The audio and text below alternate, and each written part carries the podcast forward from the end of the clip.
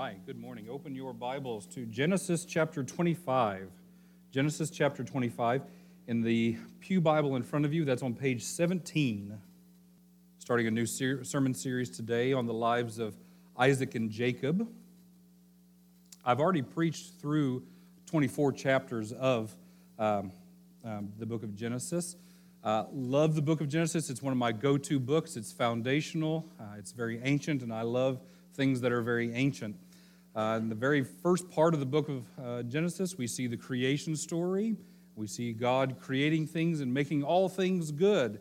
And then after that, we, re- we read about the fall of man, where, the, where humans took that which was good, that which God created, which was very, very good, which was complete, which was perfect, which was whole, which was peaceful, and we ruined it all. And that event we call the fall of man. And you probably experienced that in your own life as well, when there was something that was very, very good around you, and you may have ruined it. Uh, and we never intend to do these things. We never think that our actions will have such ripple effects, but they do. And in fact, after the fall of man, uh, we see in one generation how it really descended into violence and murder very, very quickly. The very next uh, story after uh, the fall of man, uh, we, we don't just have them dabbling in sin a little bit, or anything like that. They go straight for the most violent thing. And that is what our choice to be unbelievers or to, to not believe, to not trust God, uh, eventually brings us to. And so we have uh, this pattern in the early part of Genesis where God does something amazing, God does something good, and then boom, there's a big fall uh, afterwards. And you see how low it goes with the murder of Cain and Abel, and in fact, the whole line of Cain afterward. But, but then there's always this hope that comes after that because we see from Adam and Eve, okay, Abel is dead, Cain is a murderer, and then we see they have a third son, Seth. And in Seth's lifetime, people begin to call upon the name of the Lord. So there's this hope. But then after that, well, things go so badly again uh, that God decides to wipe the whole world out with the flood, except for Noah and his family. And so Noah and his family, God does this amazing work where he saves them uh, all through this calamity, all through the flood, all through the judgment event uh, God saves them through it. And then after that, where does it go? Uh, Noah turns out to not be the greatest. Uh, uh he's not bad. The, the Bible always holds up Noah, but he's still a sinner. And his uh, children after him, you sort of see their descent until finally it comes to the Tower of Babel, where there's, there's this desire to overthrow God again. We're going to make a tower. It's going to go all the way to, up to heaven. We're going to make a name for ourselves. We're not going to care anything about the name of God, the glory of God in the world. It's only the glory of ourselves. And so God says, Well, I got to do something. I, I, cannot let them go down this path. This path will lead them to death and destruction again, all over again. So um, he confuses the language, and the, the, the work on the tower is abandoned. And it just looks like humanity is just going farther and farther and farther until finally, uh, just like he chose Noah, he finds a man. He finds Abraham, and he says, You know what? I'm going to do a great salvation work, and it's all going to be through this man, Abraham. And my second sermon series uh, from the book of Genesis that I did over a year ago was all about the life of Abraham. And in Abraham's life, uh, there's this, this belief, this initial faith that he is God. And God chooses him, God pro- makes great promises to him, but there's always an obstacle. There's always an obstacle. Whenever, some, whenever God chooses somebody in the Bible to do a great work through that person, that person generally has faith, but God bolsters it. But then there's always this obstacle uh, toward, to, uh, to, to them doing God's will. And God's promise to Abraham is I'm going to make you a great nation. I'm going to make all kinds of people come from you. I'm going to create a people group from you. Uh, we often call the Jews the chosen people. They are the chosen people, and indeed they are the chosen people, but uh, I, I, I think of it, I prefer to call them the created people. They're the created people. It's not that God found an ethnic group and said, I'm going to choose that ethnic group. No, He chose a man and He made an ethnic group all out of them. He said, These are my people and they are going to be my conduit for all the blessing in the world. And Abraham is that first man. He's, he's kind of like Adam in that way, that God chose him and is going to create a people through him. Um, there's only one obstacle he and his wife can't have children, there's infertility. That's their problem. And that's the big promise. I'm going to make a nation from you but you can't have children. I mean, it might have been easier if he'd have told him to do something else build an ark, okay?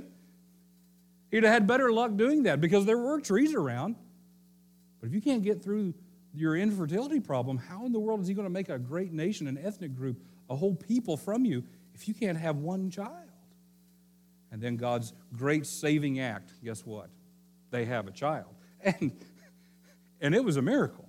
And it wasn't a miracle like the birth of Christ was a miracle. Birth of Christ was a miracle because I mean that goes entirely against all biology, but Abraham having a or Abraham having a child, Sarah having a child when they're well past childbearing years.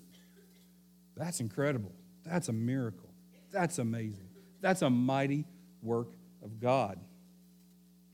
And then after, after that, I won't, I won't give you the whole details. You can read the story yourself. You probably know the story. You can listen to those sermons too. But after uh, God had given them their child, their child was named Isaac, uh, he's about to face the same kind of thing. The same kind of thing. And in Isaac and Jacob's life, there's all, there are all these obstacles to doing God's will. Some of them are themselves. Sometimes the obstacle is themselves. Um, but God is still going to use them. God is still going to work through them. God's still going to do amazing uh, works of salvation through them. And it all leads up, of course, to Jesus later on. Okay? So read Genesis. Read Genesis.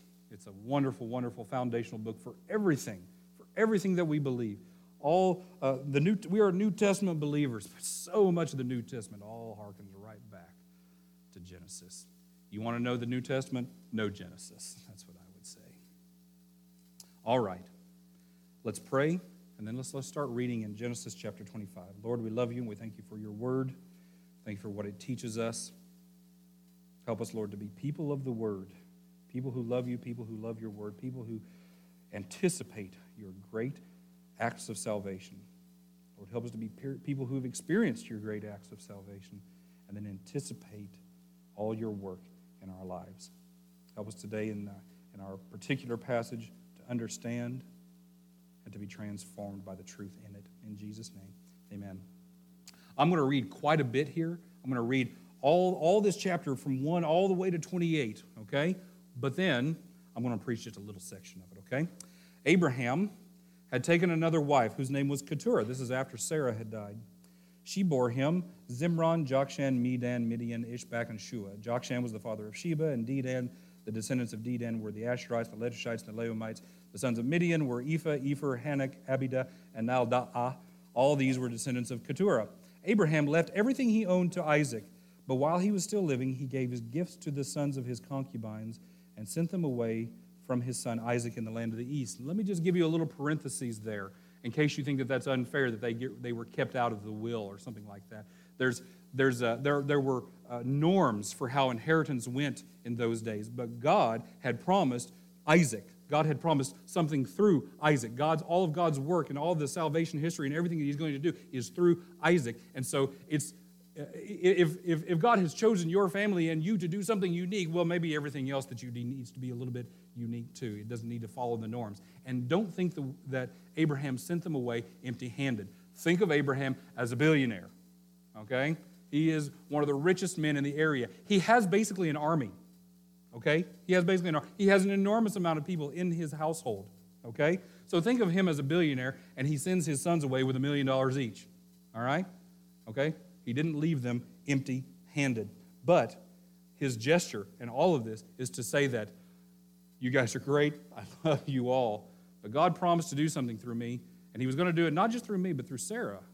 And so, to honor Sarah, to honor her child, she is the one, and Isaac is the one through, all, through which all of this will be accomplished. Okay, guys? All right. Here's your million dollars. Please be cool with that. Would you be cool with a million dollars? Okay. Of course, it wasn't money, it was livestock. But you'd be cool with that too, wouldn't you? I mean, You'd love to have a few camels, a few goats, a few, few herds, right? Okay. Abraham lived 175 years. Then Abraham breathed his last and died at a good old age, an old man and full of years, and he was gathered to his people. And again, that I preached Abraham's funeral here, the, the, the last part that I preached in Genesis, and it was probably my favorite sermon. I, I, you may have a favorite sermon that maybe me or maybe somebody else preached, but I have favorite sermons that I preached, and that was probably one of my favorites. His sons Isaac and Ishmael buried him in the cave of Machpelah near Mamre in the field of Ephron, son of Zohar the Hittite, the field Abraham had bought from the Hittites. There Abraham was buried with his wife Sarah. Jack, have you ever been to that place? No, that is a holy site in uh, Jerusalem. I actually think it's in the West Bank. So if you do a, an Israel, uh, a Holy Land tour, you're probably not going to go there. Uh, you know, Israel, Israeli Palestinian, you know, that, that kind of conflict. You're probably not going to visit many holy sites in the West Bank, and I think that that's where it is. But it is there, and there are big holy sites. Uh, there are churches and over it, and synagogue and mosque and all this stuff, because a lot of people go there uh, because this is where the patriarchs were buried. Just so you know, that place is known today. And after Abraham's death, uh, God blessed his son Isaac, who then lived near Beer Lahai Roi. This is the account of the family line of Abraham's son Ishmael, whom Sarah's slave Hagar the Egyptian bore to Abraham. These are the names of the sons of Ishmael, listed in the order of birth Nebaioth, the firstborn of Ishmael, Kedar, Adbeel, um, Mibsam, Mishma, Dua, Massa, Hadad, Tema, Jetur, Naphish, and Kedemah. These were the sons of Ishmael, and these are the names of the twelve tribal rulers according to their settlements and camps. Ishmael lived 137 years. He breathed his last, and he was gathered to his people. His descendants settled in the area from Havilah to Shur, near the eastern border of Egypt, as you go to Ashur. And they lived in hostility toward all the tribes related to them. One of these days, I may preach a sermon about sibling relationships, and I may come right back to uh, this verse here how you were conceived, how you were born, the family you were born into, uh, uh, affects you a lot. And it affected Ishmael a lot. And Ishmael grew up with a chip on his shoulder. And it wasn't unjustified, but how long are you going to keep that? How long are you going to keep that grudge? And are you going to pass that along to the next generation? That would be the, the, the title of that sermon or the, the essence of that sermon. This is the account of the family line of Abraham's son Isaac. Isaac, remember, is the one through whom the promise is going. God is doing his great work of salvation through. Abraham became the father of Isaac, and Isaac was 40 years old when he married Rebekah, daughter of Bethuel the Aramean from Paddan Aram, and sister of Laban the Aramean. Isaac prayed to the Lord on behalf of his wife because she was childless. The Lord answered his prayer, and his wife Rebekah became pregnant. The babies jostled each other within her, and she said, Why is this happening to me? So she went to inquire of the Lord, and the Lord said to her, Two nations are in your womb. Two peoples from within you will be separated. One people will be stronger than the other, and the uh, older will serve the younger. When the time came for her to give birth, there were twin boys in her womb. The first came out, who the first to come out was red. His whole body was like a hairy garment, so they named him Esau. Esau means hairy, by the way. After this, his brother came out with his hand grasping Esau's heel. So he was named Jacob, and I'll talk about the meaning of his name uh, next week. Isaac was 60 years old when Rebekah gave birth to them. All right, so Jacob and Esau, I'm going to start talking about next week. Uh, but this week, I want to talk about Isaac and Rebekah and their problem. Um, Isaac and Rebekah uh, is a wonderful uh, sort of romance. There are, there are, a lot of romance stories in the Bible. There are a lot of stories about how uh, men and women met each other, and it just doesn't match up very well with uh, modern day now. Love is, is love, and marriage is marriage, and the special event is the special event. You'll never take those things away uh, from the human experience. But uh, Isaac and Rebecca didn't exactly date, all right? Um, the way that it happened, the way that it happened was Sarah's dying wish, and Sarah was a good mother, but her dying wish was, do not let my boy marry one of these local girls. All right? She had, uh, she had plans in mind. She had prejudices against the local girls. They're all pagans. I do not want my boy uh, marrying one of them. And so, what is it? What do you do? Well, go back and find him a cousin. Okay? That's not exactly what we would do these days, but if you look at the family tree of the patriarchs, it doesn't exactly fork very well. All right? But that was the deal. Go find him somebody from our people, somebody from our group, somebody who has the same call, somebody who has the same heritage in their life. And of course, anybody who has a marriage where worldviews are mixed, I'm not talking about race, racial mixing or anything like that. What I'm talking about is uh, when people of two very different religions marry together, they have problems. When a monotheist and a polytheist marry, they're going to have problems. All right? So Sarah says, Do not let him marry one of these local girls. You go find him a good girl from up um, from up where we come from. So Abraham said, okay. And he sent his chief servant out um, to go do the job because Abraham's too old to do this himself. He's got to send somebody else to do it. And I love the guy. His name's Eliezer of Damascus. And he is a hero to me in the Bible because before Isaac was born, Eliezer really is the logical one to receive all of Abraham's inheritance. Okay? the chief servant in the household. That's who gets it. And then Isaac is born and takes it all away from him. Would you expect him to go and do a really great job for Isaac then? But he did. But he did.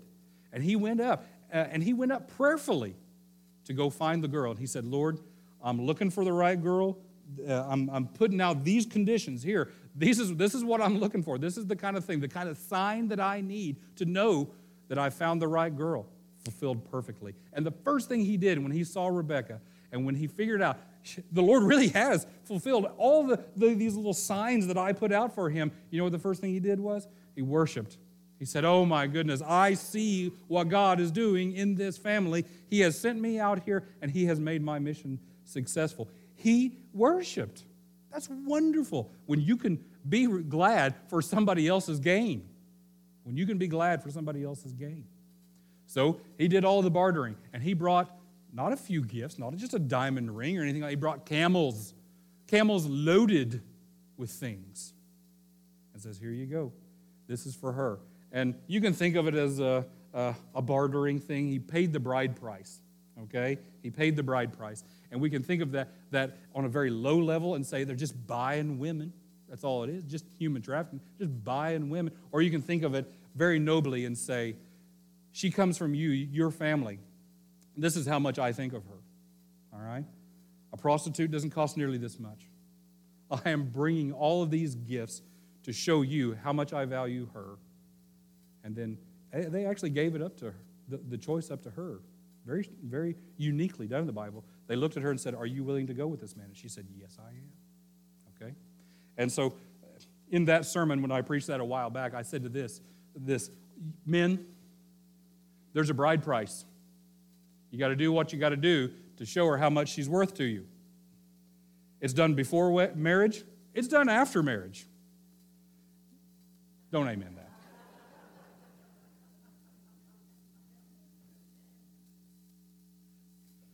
But you have to do something. Make a gesture.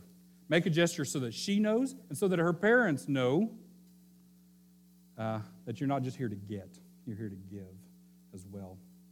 And so Rebecca came back with him, with the chief servant, and uh, she married Isaac. And you know what the great part of it, I think it's the last verse in verse 24, in chapter 24. It says, And Rebecca was a great comfort to Isaac after the loss of his mother. You see, a household needs a matriarch. As much as it needs a patriarch, it needs a matriarch. And there's only certain things that only women can give.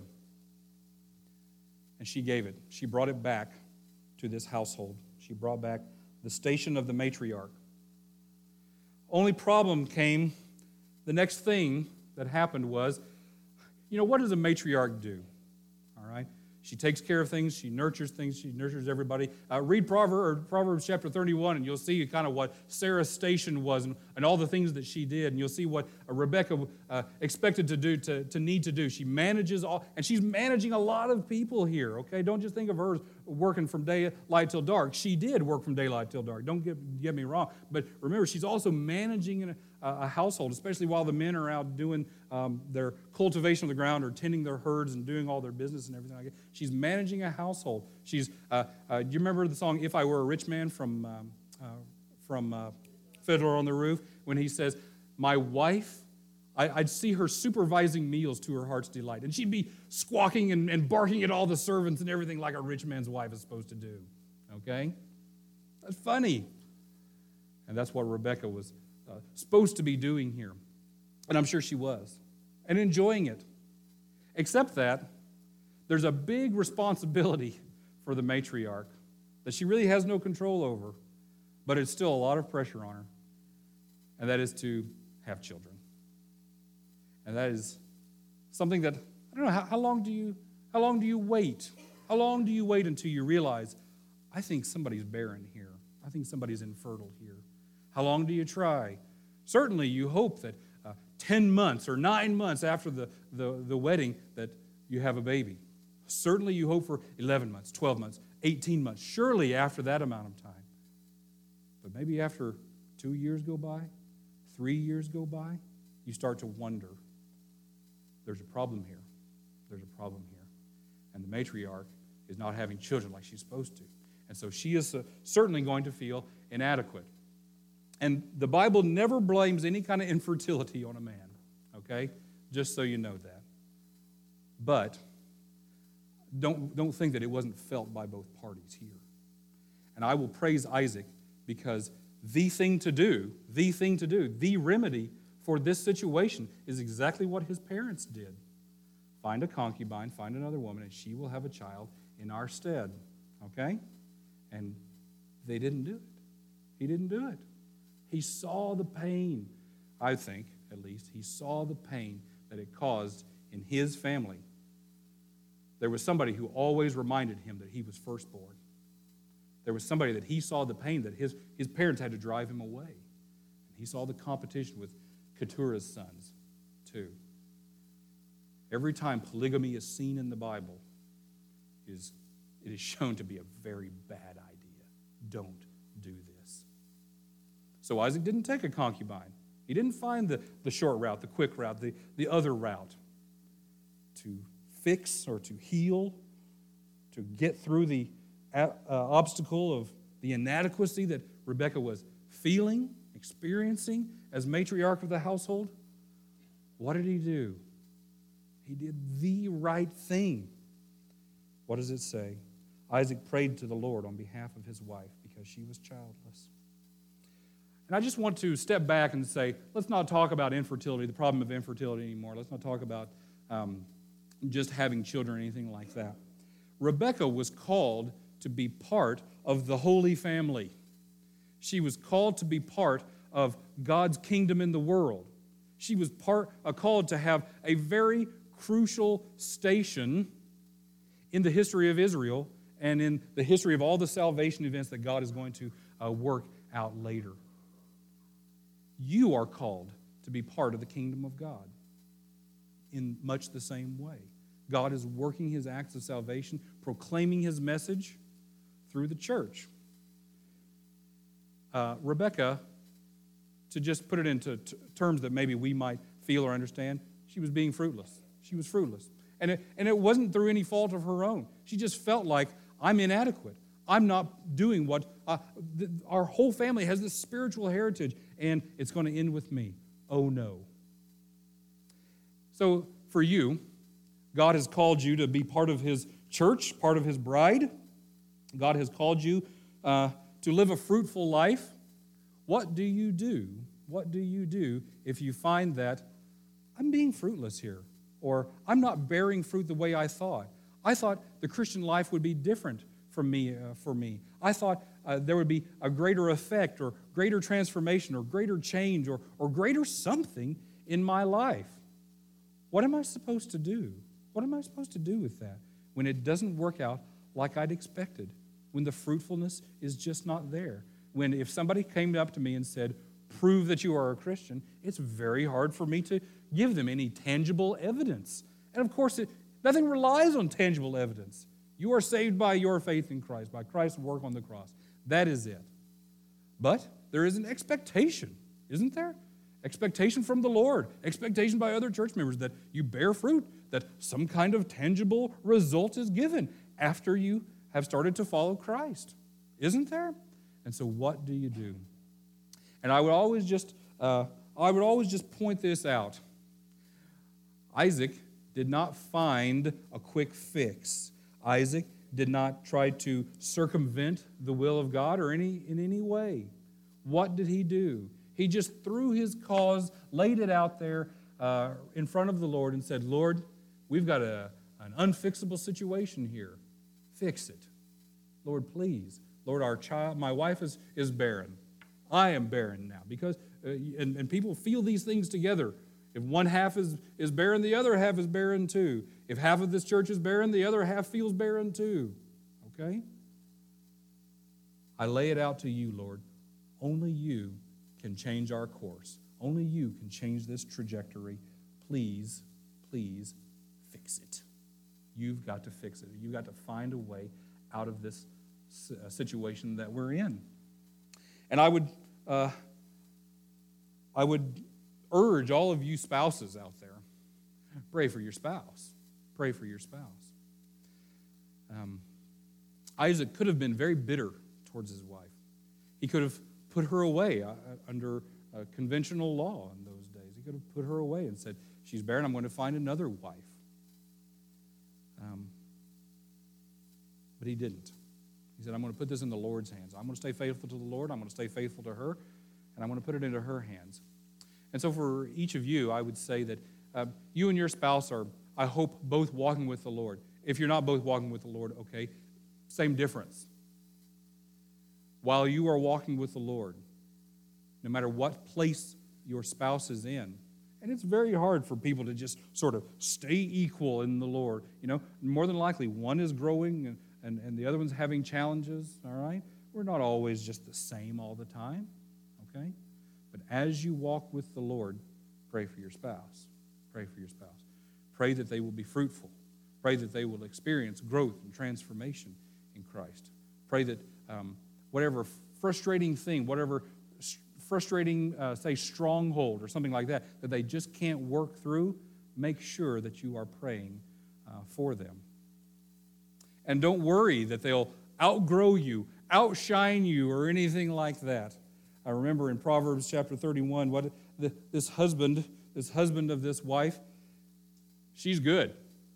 She's probably better than him. And he's happy. Look at her. Look how well I did.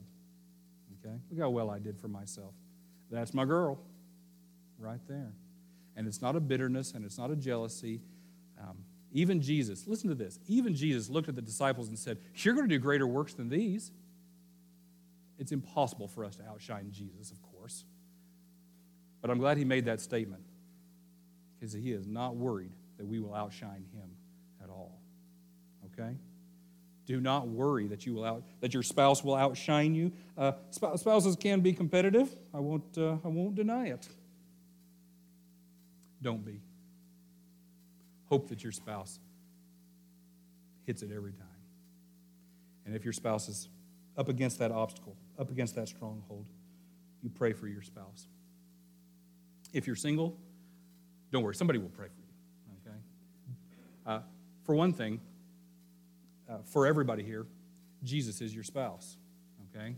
You are engaged to Jesus. I don't know if you knew that or not, but at the end of all things, the big meal that we have together in heaven, the next time Jesus takes communion, by the way, did you know that Jesus is only taking communion once? Did you know that? He's only taking communion once. And he said, I'm not going to, I'm not going to take this again until the end of all things at my wedding banquet. At the big reception, we'll cut the cake and make the toast with his body and blood again. All right? You're engaged to Jesus, whether you knew it or not. Now you know. Okay? So pray for each other and be assured Jesus is praying for you. He stands at the right hand of God the Father all the time, interceding on your behalf, praying that you will get through every stronghold, praying that you will overcome every obstacle, staying that praying that you will stay faithful through every challenge and temptation, and wanting to see you shine. Shine your light. Intercede for each other. Intercede for married people if you're single. And if you're married, intercede for single people. They need your help. We all need each other's help here. Because when you pray to the Lord, it's not ineffective. It was quite effective for Rebecca. She got more than she bargained for. And here's the warning she went from one torment to another. She went from the torment of infertility, feeling inadequate in the household, having people snicker behind her back, wondering. Because remember, in the Bible, it's never a scientific problem, it's never a medical problem, it's always a spiritual problem. So they were snickering behind her back for sure, wondering when, when will she finally give birth? And by the way, to, before I go on to the next point, it took a long time. We don't know when he started praying, and we don't know when the prayer got answered. But we do know that from marriage to birth of the child was 20 years. He was 40 when uh, they got married, he was 60 when he was finally a father.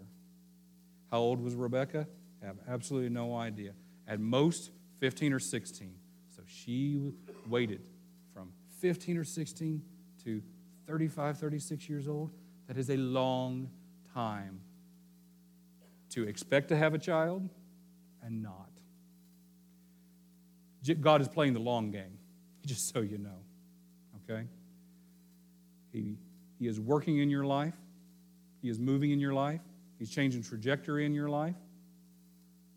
But 20 years, nothing for Him. And it's not just that He's slow, it's not just that He's a tortoise or anything like that, but He's got a timing in mind. And you'll have to wait until that timing.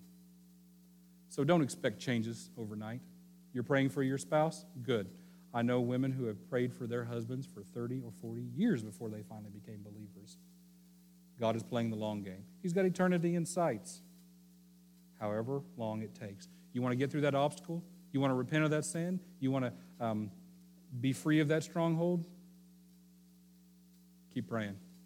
It may take a while, but you've, if you're walking with the Lord, if you believe in the Lord, you've just got eternity, is all. In light of eternity, 20 years, you can do that. You can do that. And then the, the second torment started. They jostled about. Oh boy, what could this mean? What could this mean? I, I'm guessing it's more than just more than just normal pregnancy movement.